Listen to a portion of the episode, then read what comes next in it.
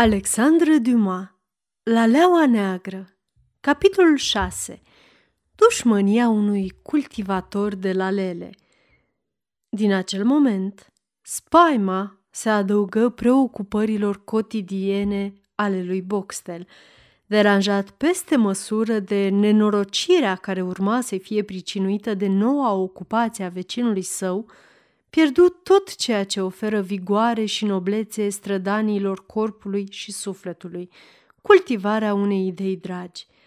Așa cum era de așteptat, din momentul în care Van Berl se dedică cu priceperea cu care era înzestrat de la natură cultivării alelelor, obținut cele mai reușite soiuri.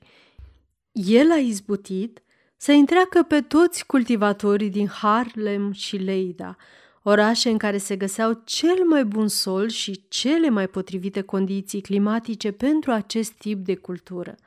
Cornelius aparținea unei naive și ingenioase școli care avea încă din secolul al VII-lea, drept de viză, aforismul dezvoltat apoi în 1653 de către unul dintre adepții lui.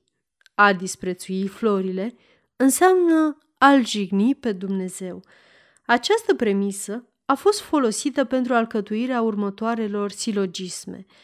Cu cât floarea este mai frumoasă, cu atât îl jignești mai tare pe Dumnezeu disprețuind-o. La leaua este cea mai frumoasă dintre flori, deci cine disprețuiește la leaua aduce o mare jignire lui Dumnezeu. Cu ajutorul unui astfel de raționament, cei patru sau cinci mii de cultivatori de la lele din Olanda, Franța și Portugalia, ca să nu mai vorbim de cei din Ceylon, India sau China, ar fi fost puși în fața lumii întregi, în afara legii, și ar fi declarat schismatici, eretici și pasibili de pedepsa cu moartea pe sutele de milioane de oameni care nu iubeau lalelele. Deși dușman de moarte a lui Van Berl, Boxter, ar fi mers cu siguranță sub același drapel pentru o asemenea cauză. Așadar, Van Berl obținuse numeroase succese, motiv pentru care se vorbea tot mai mult despre el, Boxtel dispărând pentru totdeauna de pe listele celor mai importanți cultivatori olandezi de lalele. Cultura acestor flori din Dordrecht era reprezentată de Cornelius van Berl, modestul și inofensivul savant. Astfel, din cea mai umilă rămurică, altoiul a făcut să apară exemplarele cele mai mândre, la fel cum din măceșul cu cele patru petale palide la culoare au fost obținute superbe soiuri de trandafiri parfumați. Van Berl, care se dedicase în totalitate pasiunii sale, își petrecea tot timpul răsădind, plantând și îngrijind grădina, răsfățatul tuturor cultivatorilor de la lele din Europa, habar n-avea că lângă el trăiește un nefericit detronat, pe care chiar el îl uzurpase. Își continua experimentele și avea noi succese, reușind să obțină exemplare minunate, comparabile doar cu niște adevărate opere de artă. Dacă ai fi dorit să înțelegi ce simțea un damnat din scrierile lui Dante, trebuia să-l vezi pe Boxtel în această perioadă. În timp ce Van Berl plivea, uda straturile și așezat în genunchi pe povârnișul de iarbă, analiza fiecare vinișoară a florilor de la lea gândindu-se ce îmbunătățire ale aspectului și ale culorilor ar mai putea aduce, Boxtel, ascuns în spatele unui mic sicomor pe care îl plantase de-a lungul zidului, urmărea cu ochii holbați și spumegând de furie fiecare gest al vecinului său. Când îi se părea că îl vede surâzând și cu un licăr de bucurie în ochi, îi arunca atâtea blesteme otrăvite de invidie, încât este de mirare cum acestea nu ajungeau în tulpinile florilor, stricându-le și omorându-le. Se spune că, odată ce a pus stăpânire pe un suflet de om, răul face progrese incredibil de rapide. Așa ceva s-a întâmplat și în cazul lui Boxtel. În scurt timp, nu se mai mulțumi doar să-l privească pe Van Berl. Voia să vadă și florile.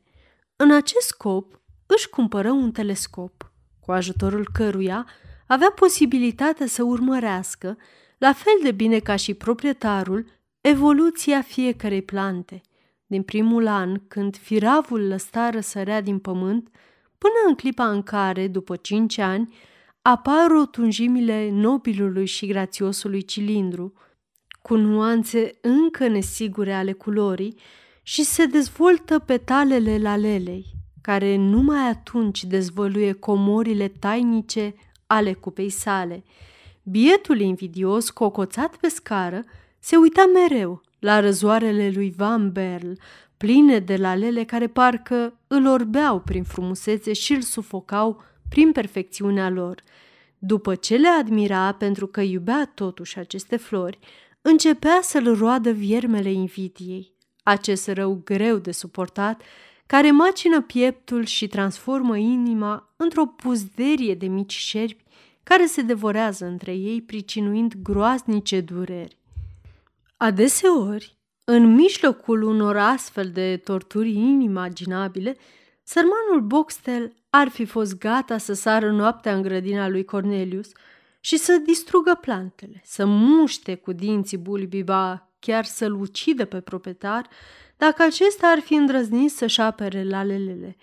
Dar în mintea unui horticultor, să omoră lalea, era o crimă mult mai mare decât aceea de a ucide un om.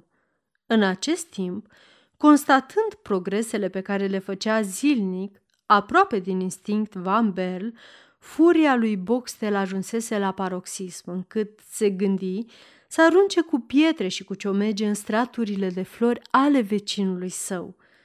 Își dădu însă repede seama că, văzând stricăciuna, Van Berl ar fi povestit tărășenia vecinilor și cum strada era departe și pietrele și ciomegele nu aveau cum să cadă din cer, autorul faptei, deși ar fi acționat noaptea, ar fi fost descoperit și pedepsit nu numai de lege, dar ar fi fost dezonorat și de întreaga comunitate a cultivatorilor de lalele din Europa, drept care se gândi la un șiretlic care să nu-l compromită.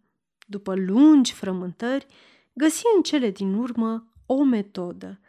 Într-o seară, legă două pisici, de câte o labă din spate, cu o sfoară lungă de vreo trei metri și le aruncă în mijlocul stratului cu cele mai frumoase flori, stratul princiar, stratul cel mai prețios în care creșteau pe lângă leaua Cornei du Vit și lalele din soiul Brabansona, Marmorata, dar și minunea din Harlem, toate având combinații de culori nemai întâlnite până atunci. Căzând de la înălțime, animalele speriate se rostogoliră mai întâi pe straturi, încercând să fugă fiecare în altă parte până când firul care le lega s-a întins la maximum. Neputând să alerge mai departe, începură să se rostogolească atât cât le permitea firul, miurlăind îngrozitor. În acest fel, cosiră cu frânghia florile în mijlocul cărora se aflau. Și, în sfârșit, după vreun sfert de oră, firul se rupse și animalele dispărură în noapte. Ascuns în spatele tufei de sicomor, Boxtel nu vedea nimic, dar auzind hărmălaia provocată de cele două pisici, își închipui stricăciunile aduse și inima sa părea a se goli de fiere, umplându-se de fericire. Pentru a vedea cu proprii ochi stricăciunile pricinuite, Boxtel rămase până în zori ascuns la locul de observație, așteptând cu nerăbdare momentul în care vecinul său urma să constate paguba. Deși spre dimineață ceața făcuse să fie tot mai frig, nu simțea decât căldura pe care îi oferea speranță răzbunării iminente, urmând ca durerea rivalului său să-i oblojească toate durerile și să răsplătească toate necazurile. Odată cu primele raze ale soarelui, ușa casei albe se deschise și în prag apăru Van Berl, îndreptându-se către straturi și purtând pe față surâsul omului, care a dormit bine în patul său și a avut vise plăcute. Deodată, zări gropile și imobilițele pe terenul care, cu o seară înainte, fusese neted ca o oglindă. Rândurile simetrice de la lele, precum sulițele unui batalion de soldați, erau acum răvășite de parcă o bombă ar fi căzut în mijlocul lor. Tot mai palid, alergă într-acolo. Boxtel era acum nu se poate mai fericit. 15 sau chiar 20 de lalele smulse, rupte din bucăți din care curgea seva. Acest sânge prețios pe care Van Berl ar fi fost dispus să-l răscumpere cu propriul său sânge. Dar ce surpriză! Ce bucurie pentru Van Berl și ce durere teribilă pentru Boxtel!